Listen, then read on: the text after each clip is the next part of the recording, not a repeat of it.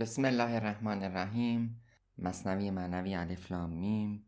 شنوندگان عزیز سلام. انشالله هر جا که هستی دارتون خوب باشه و سلامت باشید. عنوانی که این بار می‌خوایم درباره اون صحبت بکنیم و ابیات اون رو بخونیم هست داستان پیر چنگی که در عهد عمر رضی الله عنه از بحر خدا روز بینوایی چنگ زد میان گورستان. و همینطوری که از عنوان برمیاد ما داستان و حکایت تازهی رو می‌خوایم آغاز کنیم درباره یک نفر که کارش نواختن چنگ هست و در میان گورستان در روز بینوایی خودش برای خداوند چنگ می‌زنه. اما این داستان در اسرار توحید آمده و در همچنین مصیبت نامی عطار آمده. شاید نشانه از کرامات ابو سعید ابوالخیر هم هست که متوجه بینوایی یک پیر چنگی میشه که دیگه کسی براش باقی نمانده و کسی حاضر نیست صدای چنگ اون رو بشنوه و در واقع نمی‌تونه روزی و نانی رو به دست بیاره و تنها میمانه با خدای خودش. و به خدای خودش میگه که الان من ماندم و تو تو و من و کسی برای من باقی نمانده و من تنها چیزی که دارم همین چنگ من هست و می‌خوام برای تو بنوازم و من چیزی که دارم رو پیش تو میارم و تو هم کاری که می‌تونی رو برای من انجام بده. و ادامه ماجرا که ابو سعید یک نفر رو که می‌خواد وامی رو بگذاره یا در واقع کمکی رو بکنه رو میفرسته و میگه برو و در اون خرابه کسی هست پیری هست و این وامت رو و این زرت رو به او بده. و شاید همچنین نشانه از کرامت ابو سید خیر هست نشانه از دادرسی خداوند به کسی که هر آنچه داره رو یعنی چنگ خودش رو و موسیقی خودش رو در خدمت خدا می‌گذاره چون کسی دیگه ای براش باقی نمانده. خب خلاصه کلام اینه که عطار در مصیبت نامه به اون می‌پردازه و همچنین در اسرار توحید بهش اشاره شده. اگرچه نه در زمان خلیفه ثانی که مولانا زمان رو اونجا قرار داده و این دیگه خواست خود مولانا بوده که این اتفاق بیفته.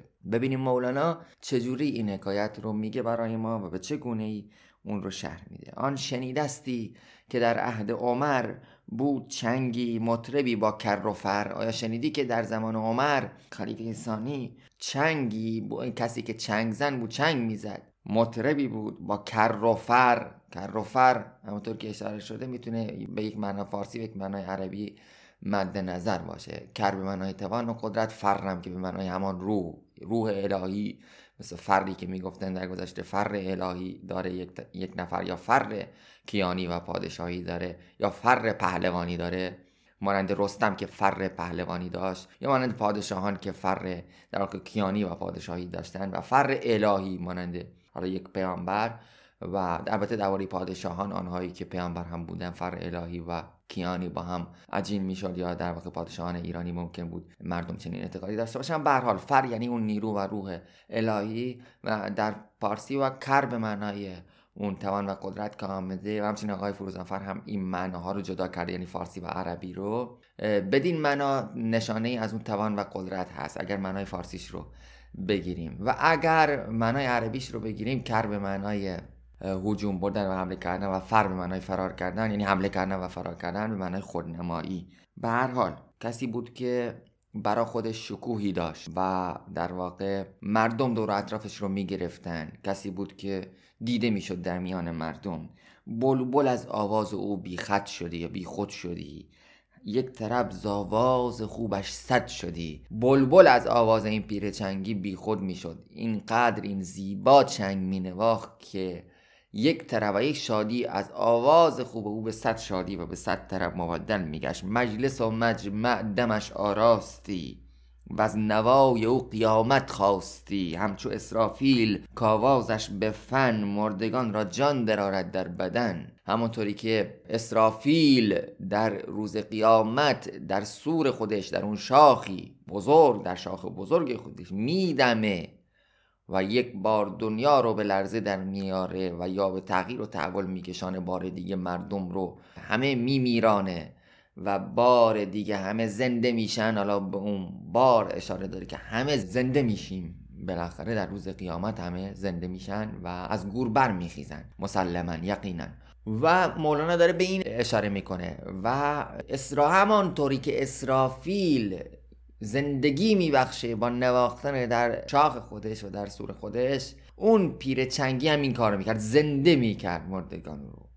و اینطور مینواخت. و از نوای او قیامت برپا می‌شد. همطوری که از نوای اسرافیل قیامت برپا میشه. یا رسیلی بود اسرافیل را یعنی هم آواز بود بر آواز اسرا... اسرافیل می‌خوند. هم آواز بود با اسرافیل. رسیل بود که از سماعش پر برست فیل را یعنی از اون آواز او از صدای او از آهنگ او فیل پر در می آورد قدر اون خوب می نواخت سازد اسرافیل حالا این بهانه ای میشه که مولانا بپردازه به این ماجرا. سازد اسرافیل روزی ناله را. اسرافیل یه روزی اون ناله رو می‌سازه. اون آوار رو از شاخ خودش بر می‌سازه سازد اسرافیل روزی ناله را. جان دهد پوسیده یه صد سال را.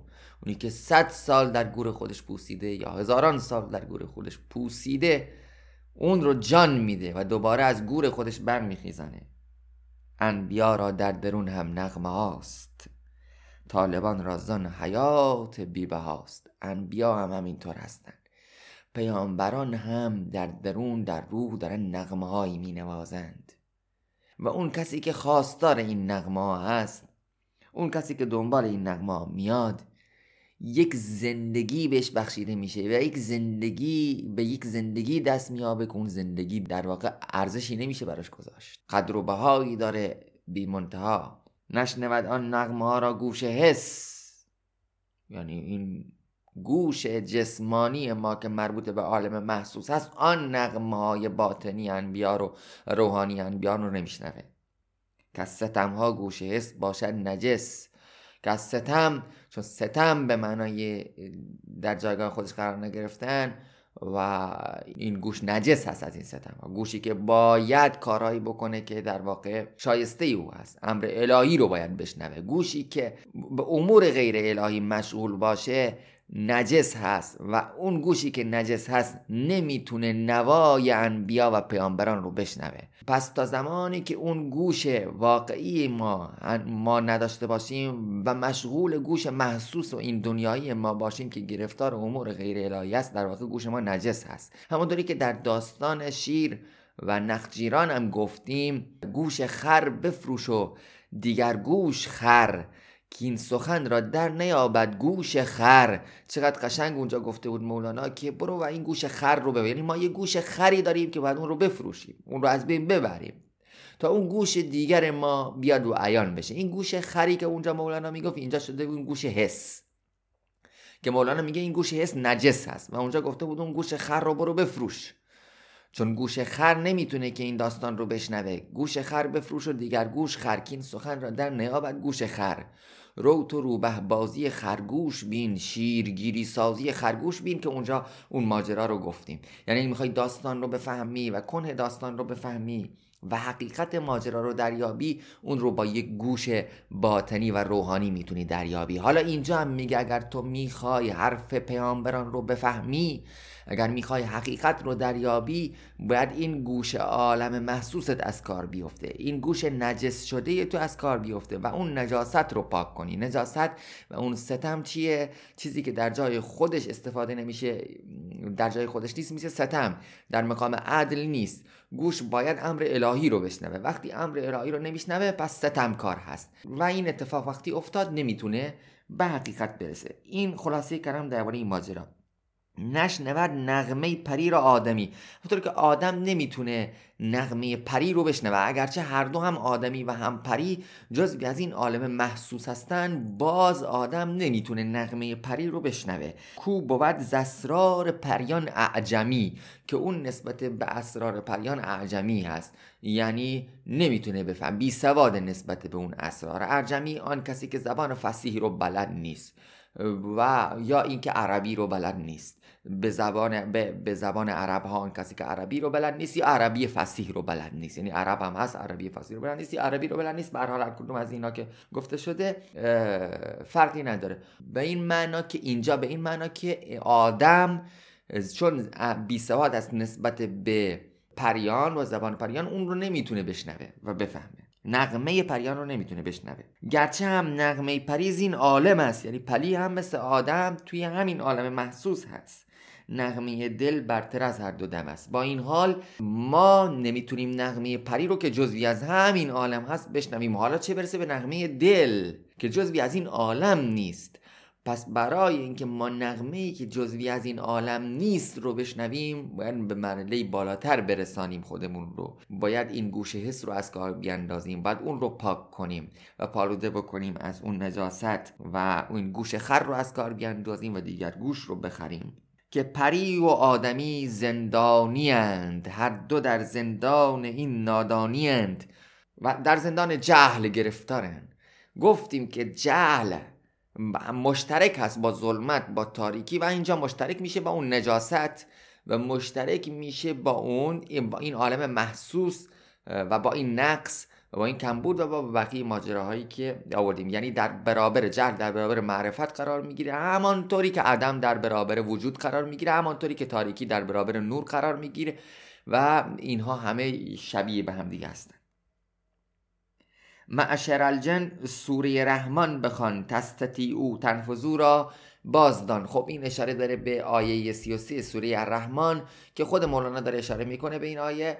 یا معشر الجن والانس ان استطعتم ان تنفذوا من اقطار السماوات والارض فانفذوا. لا تنفذون الا بسلطان. یعنی ای گروه جن و انس ای گروه پری و آدمی ای گروه جن و انس اگر می‌تونید اگر تونستید که در واقع نفوذ بکنید از کراره های آسمان و زمین پس این کارو بکنید. یعنی برید و نفوذ بکنید. ولی شما نفوذ نمی کنید لا تنفذون و نمی‌تونید نفوذ بکنید و نمی‌تونید در واقع بیرون برید از این کناره ها الا به سلطان جز به سلطان و به نیروی. یا اینطوری می‌تونیم ترجمه کنیم که لا تنفذون الا به سلطان. یعنی هر جا که برید اونجا سلطان و اونجا قدرت خداونده و اونجا در زیر سلطه خداوند قرار دارید و در تحت چیرگی و فرمان خداوند قرار دارید خب این آیه به چند طریق تفسیر می‌تونه بشه و به چند طریق می‌تونه گفته بشه معنا و مفهوم اون. خب هم گفته شده که می‌تونه مربوط باشه به روز قیامت که به امر خداوند در واقع آسمان دنیا شکافته میشه و اهل اون میان پایین و در واقع فرشتگان هر آسمانی رو می‌گیرن صف میبندن در آسمان های هفتگانه.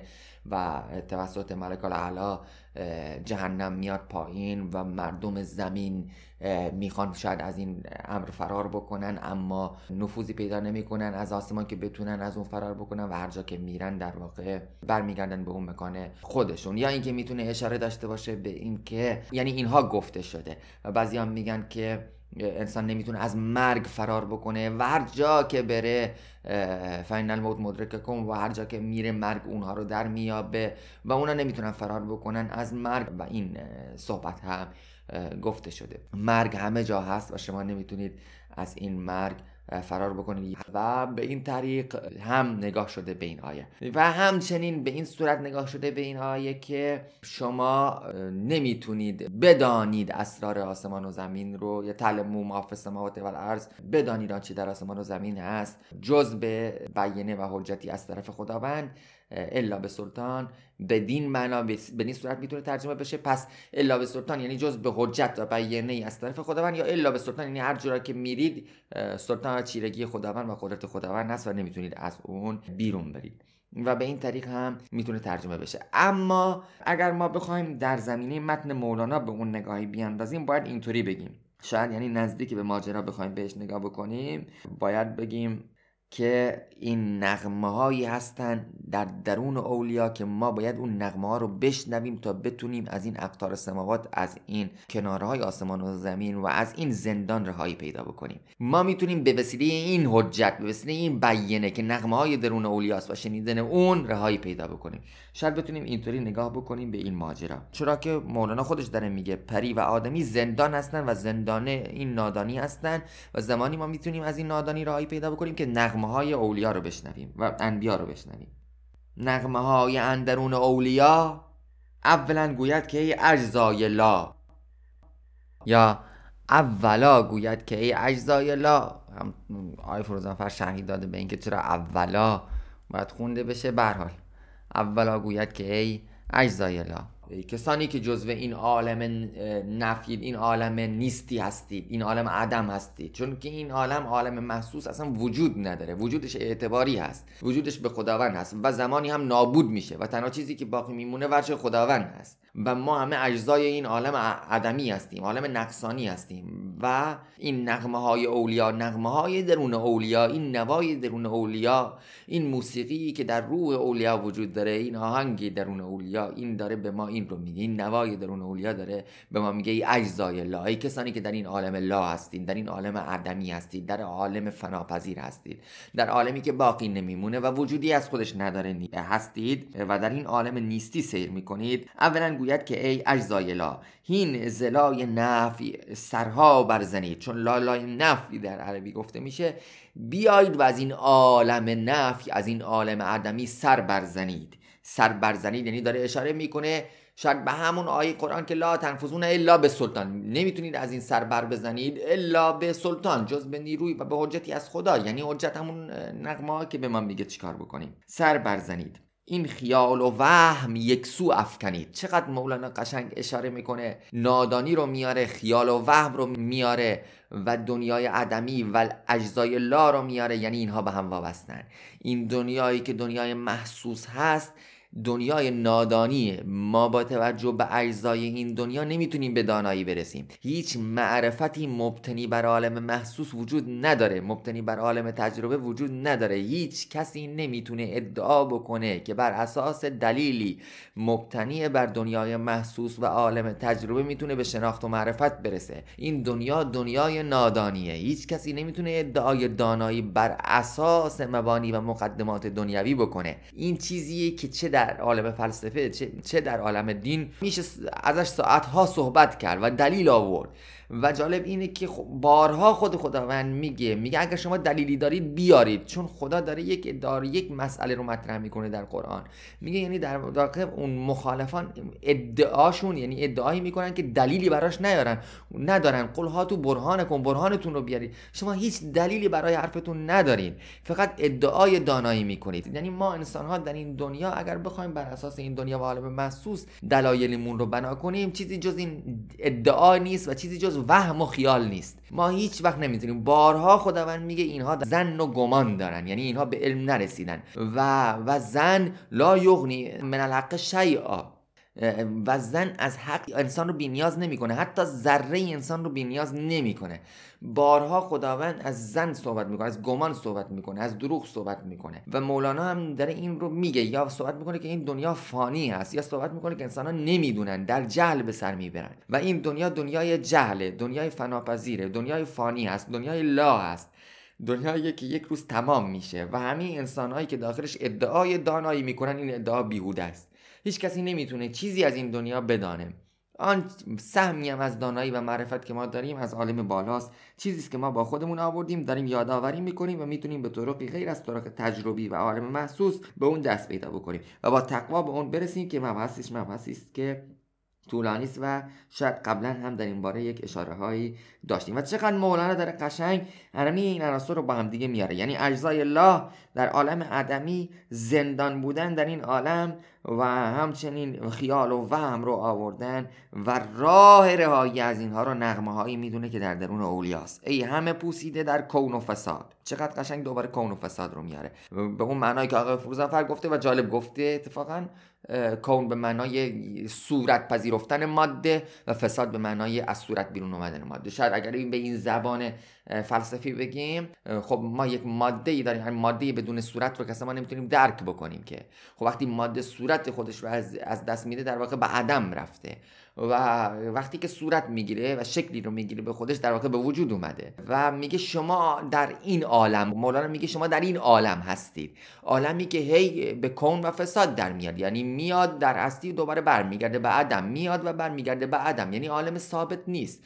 شما زمانی می‌تونی معرفت حاصل بکنی که یک امر ثابتی رو برود باشه. شما نمی‌تونی که به الفی که یک بار تغییر می‌کنه معرفت حاصل کنی. چون من اون وقت نمی‌دونم که این الف همون الف قبلی هست یا نیست.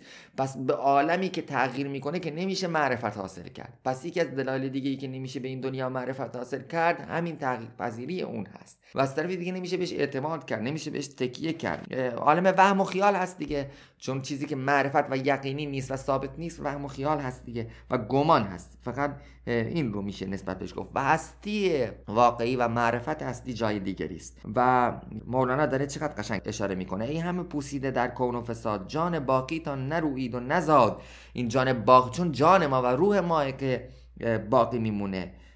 گر بگویم شمه ایزان نغمه ها جان ها سر برزنند از دخمه حالا من اگر یه شمه ای فقط از اون نغمه های درون اولیا و انبیا بگم جانها و رو ارواح از این دخمه ها و گورهای خودشون سر بر می‌زنن و بالا میان. گوش را نزدیک کن کان دور نیست.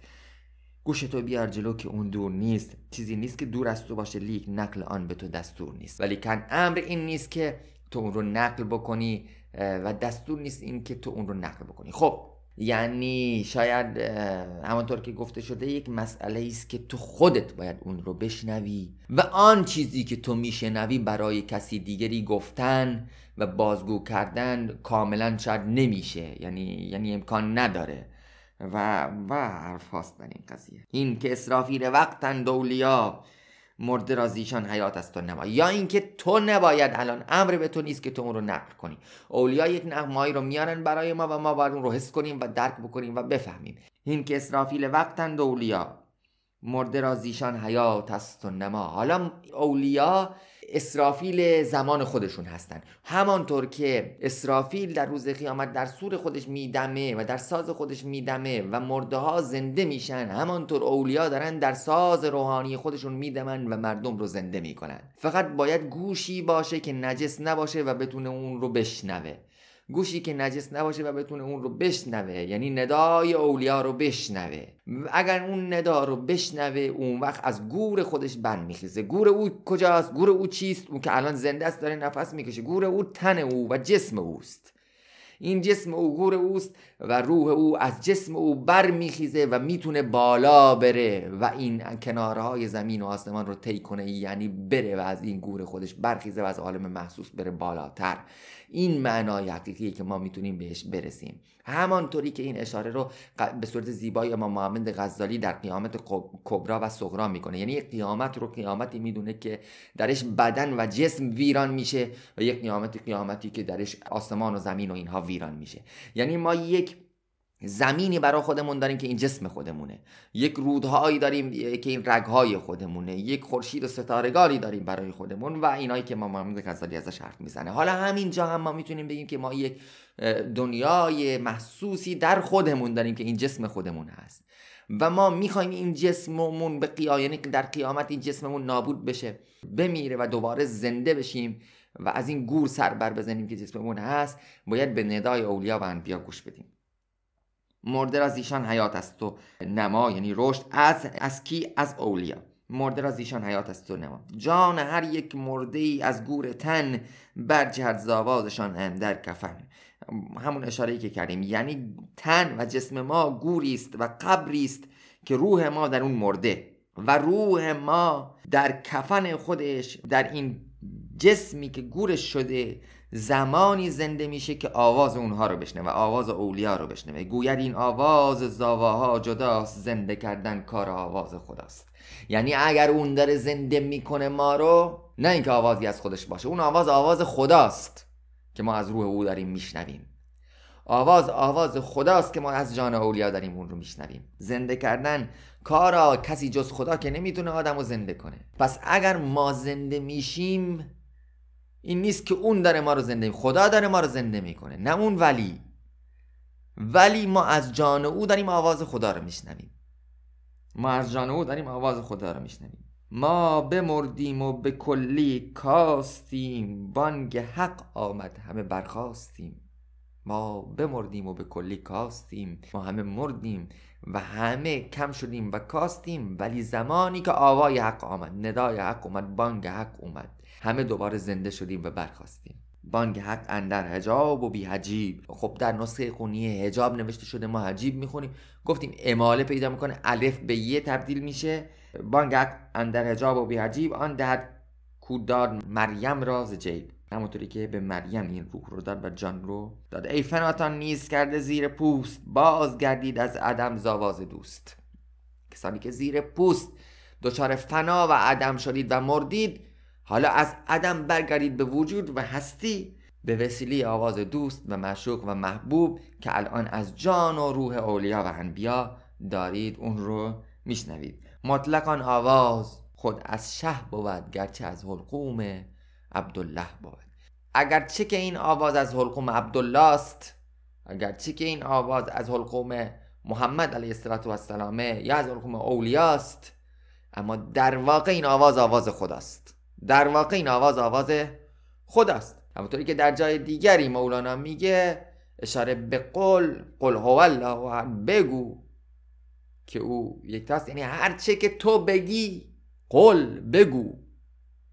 یعنی خدا به پیامبر میگه بگو تو فقط بگو. تو حرفی که می‌زنی حرف منه تو بگو. حرفی که الان بزنی یعنی آیه خداست. یعنی حرف منه. تو بگو چون آن چیزی که تو بگی حرف خداست آن کسی که پاک شد آن کسی که دیگه چیزی از این دنیای محسوس درش نمون حرفش میشه حرف خدا. اون چیزی که می‌بینی میشه امر الهی. اون چیزی که میشنوه امر الهی. اون کاری که می‌کنه کار الهی که در ادامه اون رو خواهیم داشت. پس این آواز آواز خداست. اگرچه از حلقوم عبدالله است گفته او را من زبان و چشم تو من حواس و من رضا و خشم تو. اون وقت من میشم زبان تو من میشم چشم تو. اون چیزی که می‌بینی منم اون چیزی که میگی حرف منه. و من حواس تو میشم و من خوشنودی و خشم تو میشم. اون زمان این اتفاق میفته رو که بی یسمع و بی یبسر توی یعنی دیگه تو نمیشنوی دیگه تو نمی‌بینی. سر توی چه جای صاحب سر توی دیگه اصلا توی کنار میره. دیگه چیزی از هستی این محسوس آدمی باقی نمیمونه. دیگه در اون لحظه تمام آوا میشه آوای خدا. وقتی انسان خودش رو فراموش کنه وقتی عالم از عالم محسوس گذر کنه دیگه میگه رو که بی اسمع و بی یبسر توی. یعنی دیگه چیزی رو نمیشنوی. دیگه تو چیزی رو نمی‌بینی. اصلا دیگه توی معنا نداره. تو اصلا اینجا جای صاحب سر توی. اصلا تو دیگه معنا نداره. تو خودمون صاحب سر میشی و از میان میری. نه اینکه عینا همون بشی یعنی دیگه کلامت کلام او میشه گوش حرف اون رو میشنوه چشمت چشم اون رو می‌بینه. که عین شدن در این دنیا امکان نداره. نه در زندان تن امکان نداره. این لقای مطلق.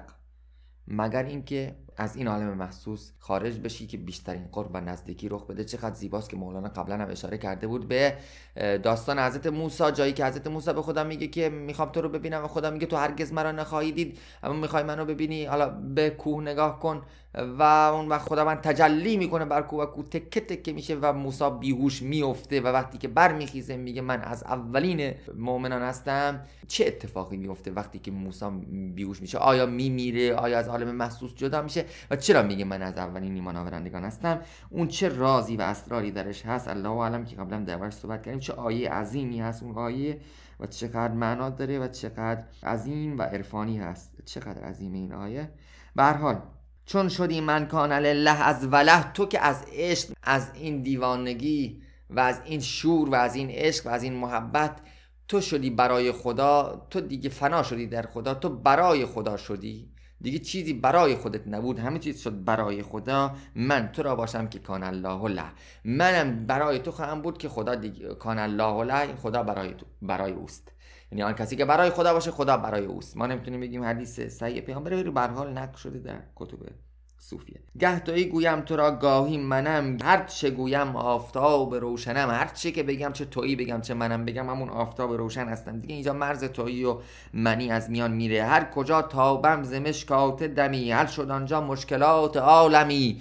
می‌تونه اشاره داشته باشه همونطور که مولا عادی سبزواری اشاره کرده در شرح خودش به آیه قرآن کمشکات فی آیه معروف الله نور السماوات و از خدا نور آسمان و زمینه. یعنی نه اینکه مثل نور آسمان و زمینه. نه خدا نور آسمان و زمینه. اما بعدش میگه مثال اون مثال مشکات یا چراغدانیه که درش چراغی هست و اینجا به مشکات اشاره می‌کنه. هر کجا تابم ز مشکات دمی هر شد آنجا مشکلات عالمی. ظلمتی را کافتابش برنداشت از دم ما گردد آن ظلمت چو چاشت آن تاریکی آن ظلمتی که آفتاب نمی‌تونست اون رو کنار بزنه. از دم ما اون ظلمت مثل روز روشن میشه مثل میان روز روشن میشه مثل چاش روشن میشه. آدمی را او به خیش اسما نمود دیگران را زادم اسما میگشود. آدم رو خداوند بهش اسما رو یاد داد و علم آدم اسما کلها. ثم عرضهم علی الملائکه و که بارها فکر کنم این رو خوندیم و بررسی کردیم که خداوند اسما رو و چرا اسما رو به آدم یعنی نمیگه همه چیزها رو آموخت بلکه اسما رو آموخت چون در این یک راز هست که اسم خود اسم رو آموختن درش حرفها هست به آدم آموخت اسما رو و بعد به ملائکه هم یاد داد و به ملائکه گفت که من رو از اسما یاد بیارید و ملائکه گفتن سبحانه پاک و منزه ای تو. و ما علمی نداریم جز اون چیزی که تو به ما یاد دادی. و تو هستی که در واقع حکیم هستی و علیم هستی. بعدا خداوند به حضرت آدم گفت که اونها رو یادآوری کن اونها رو یاد بده خبر بده به اسما. و حضرت آدم به اونها خبر داد. اشاره داره به این آیات که خداوند میگه در سوره بقره که خداوند به آدم همین اسماء رو آموخت و می‌دونیم که هر اسمی یک مسمایی داره و اشاره به یک مسمایی داره و نهایتا می‌رسه به یک اسمی که مسماش خودش هست یعنی خود اسم واژه اسم خود اسم. خود اسم چه مسمایی داره؟ همه اسمای مسمایی دارن بیرون از خودشون به جز خود اسم. و اینه که اصلا بعضیا گفتن در بسم الله الرحمن الرحیم الرحمن الرحیم به الله بر نمیگرده بلکه الله رحمان و رحیم هر سه به اسم برمیگرده. و این همون اسمی است که اسم ذات الهی یا خود ذات الهی که ما نمی‌تونیم بفهمیم چیه و چقدر قشنگه که منطبق است درست بر آن حرفی که لاوتسه حکیم چینی می‌زنه که نامی که بتواند نامیده شود نام حقیقی نیست. یعنی یک نامی وجود داره که نمی‌تونه نامیده بشه. اون جای سر است جای اسرار هم هست همونطوری که در اسم اعظم ما این رو در اسلام می‌بینیم و اینجا هم که مولانا داره به این اشاره می‌کنه که خداوند اون اسما رو با آدم آموخت. اسما همه برمیگردن به اسم. یعنی اسما اگر حقیقتی دارن حقیقتی هم که از اسم دارن. یعنی اون اسم اسم ذات باری تعالی و این اسما رو همه به آدم آموخت و این اسما که نشانه از اون معرفت کلی رو دارن معرفت اصلی رو دارن آدم به بقیه یاد داد. یعنی به ملائکه یا به بقیه یاد داد. خواه زادم گیر نورش خواه هست حالا تو می‌خوای که؟ این اسما رو از آدم بگیری از اون کسی که آدم به او یاد داره خواه از خمگیر می خواه از کدوی خواه از خمگیر می خواه از اگر می‌خوای از خم یعنی اون ظرف سفالین بزرگی که درش شراب نگه میدارن از اون شراب رو می‌خوای بردار. خواه از کدو. کدو یه نوع کدو که در واقع درش شراب رو نگه میداشتن یه ظرفی کوچکتر. هر طوری که می‌خوای شراب رو بردار. شراب همونه. یعنی شراب رو تو از خم برداری. چه؟ از اون کدو برداری اون کدوی خاص برداری فرقی نداره. همون شراب هست. آیا می‌تونی بگی که این دوتا با هم دیگه فرق دارن؟ نه. پس فرقی نداره که تو این اسما رو از کی بگیری؟ از آدم بگیری یا اونی که آدم از بهش آموخته؟ کین کدو با خم پیوست است سخت. این کدو با اون خم و با اون خم در پیوند پیوسته و نی چطور شادان کدوی نیک بخت گفت توبا من رعانی مصطفی والذی یبصر من وجهی را. پیامبر گفت مصطفی گفت علیه السلام که خوشا به حال کسی که منو ببینه و, و کسی که ببینه کسی که منو دیده وجه منو دیده. پیامبر این رو گفت. خب قسمت اولش رو ما می‌تونیم بگیم که در خبر اساس پیامبر اونطوری که دیدیم خبر صحیح تو با من رعانی مصطفی و قسمت دومش رو نمی‌تونیم به یقین این رو بگیم. اما به هر حال منظور مولانا دیدن پیامبر نه به دیدن ظاهری هست که ابو لعب و ابو جهل هم پیامبر رو دیدن بلکه چیزی در پیامبر دیدن اون روح پیامبر رو دیدن آن نغمه ها رو شنیدن که آیه قرآن هست که عین القضات همدانی در ابتدای کتاب تعمیدات خودش چقدر قشنگ این آیه رو استفاده می‌کنه و اون آیه ای که خداوند به پیامبر میگه تو می‌بینی کسانی رو که به تو نگاه می‌کنن و ینظرون الیک ولا یبصرون و تو رو نمی‌بینن. یعنی به تو نگاه می‌کنن نظر رو به کار می‌گیره خداوند. یعنی با چشم سر تو رو نگاه می‌کنن. ولا یبصرون ولی تو رو نمی‌بینن. اونا تو رو نمی‌بینن. چقدر عظیم این آیه. یعنی پیامبر رو نگاه می‌کنن ولی اون رو نمی‌بینن. پس چیزی در پیامبر هست ورای این جسم ورای این ظاهر که اون رو باید دید. و خدا داره در این آیه بهش اشاره می‌کنه. اون امر الهی و پیامبر میگه خوشا بال کسی که منو ببینه. و رعا میگه نمیگه نظره چون نظر با دیدن چشم ظاهره. والذی یبصر لمن وجهی را. و کسی که ببینه اون کسی که منو دیده. یعنی اینجا مولانا می‌خواد با اشاره کردن به این کلام که البته گفتیم قسمت دومش رو نمی‌تونیم به یقین بگیم از پیامبر ولی اشاره کردن به این که و خوشا بال کسی که کسی رو ببینه که منو دیده. اشاره بکنه به این که اون نور محمدی آن نور محمدی اگه در کسی دیگه ای باشه خب چه فرقی داره تو اون نور رو هم از او ببینی؟ اون هم همون نوره. چون چراغی نور شمعی را کشید هر کلیدان را یقین آن شم دید. اگر شم اومد و چراغهای دیگه رو روشن کرد اگه تو نور اون چراغ رو ببینی چه فرقی داره با نور اون شم اول دیدن؟ هر دوتا همون نورن دیگه. همچنین تا صد چراغ نقل شد دیدن آخر لقای اصل شد. خواه از نور پسین بستان تو آن هیچ فرقی نیست. خواه از شمع جان. فرقی نداره که تو کدوم رو بگیری. خواه می‌خوای اون شمع اولی که اومده همه چراغا رو روشن کرده یا نه؟ شمع آخری. فرقی نداره. هر دوتا همون نورن خواه بین نور از چراغ آخرین. خواه بین نور از شمع غابرین. از شمع قبلی می‌خوای اون نور رو ببین و یا می‌خوای از اون نور اصلی اون رو ببین. به حال نور همان نور هست. این چراغ ها همه یک نور رو دارن. این شعله ها همه به یک معنا اون نور رو میدن. پس تو چه از پیامبر شنیدی؟ چه از اون ولی شنیدی؟ یکیه. اگر این نور نور محمدی باشه و نور محمدی هم نور الهی هست و اون کسی که حقیقت محمد رو دریابه حقیقت خدا رو هم می‌تونه در مرتبه بالاتر نزدیک بشه بهش. به همین معنا میشه اون نور خدا رو که خداوند به پیامبر میده و بعدم پیامبر به بقیه میده. به این وسیله به اون رسید. چه فرقی داره که به کدوم ولی دست میازی؟ مهم اینه که به نور الهی دست پیدا بکنی.